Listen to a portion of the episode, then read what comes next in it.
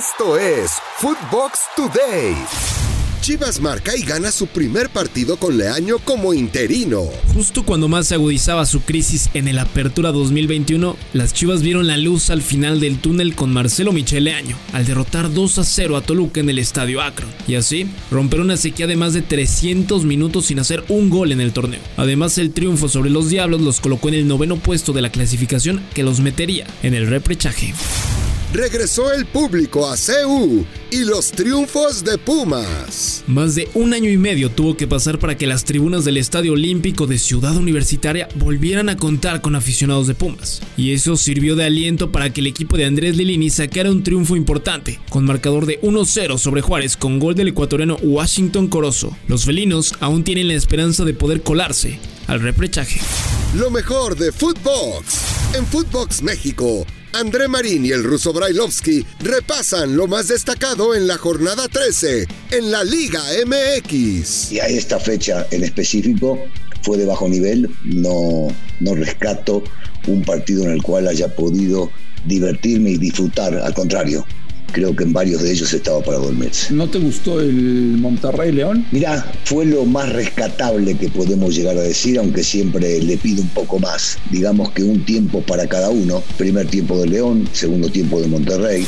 En los dos grandes. Fernando Ceballos y el Pollo Ortiz analizan el despertar de Chivas y la polémica arbitral en el juego del AME. Digamos, lógica viable como para que Diego Montaño haya decidido no marcar eso como penal, porque si no fue eso, entonces estamos todos locos. Y Diego Montaño no puede volver a pitar un partido en primera división, porque esto le pasa, o sea, esto te pasa en una liguilla, esto te pasa en un momento crucial, te pasa en un clásico y, te jode la temporada, ¿eh? Le, le, le temblaron las piernas a, Montaños, es la realidad, porque además, hay que decirlo, ¿eh? mientras revisaba la jugada, eh, la banca del América no dejó de protestar, Solari no dejó de decirle de cosas.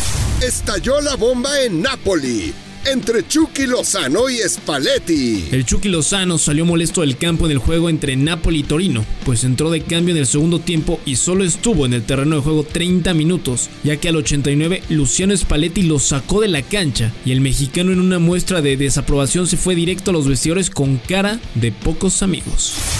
Johan Vázquez debutó con gol en el Genoa de Italia. El defensa mexicano Johan Vázquez por fin tuvo sus primeros minutos en la Serie A con el Genoa de Italia. El seleccionado azteca fue titular y fue el jugador de su equipo que más balones recuperó y por si fuera poco, le dio el gol del empate a su escuadra en el minuto 90 con un remate de cabeza.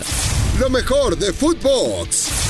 En Footbox Femenil, repasamos lo más destacado de la jornada en la Liga MX Femenil. De acuerdo, un partido muy intenso, muy interesante fue el que se disputó este viernes, donde Chivas no termina por eh, eh, tenerle miedo a las actuales bicampeonas del fútbol mexicano femenil, no se achican en ningún momento. Penal que marca Nancy Antonio al minuto 31 para Tigres y después vendría al minuto 85 el empate por por parte de Licha Cervantes ante un error en la saga en la parte defensiva de Tigres.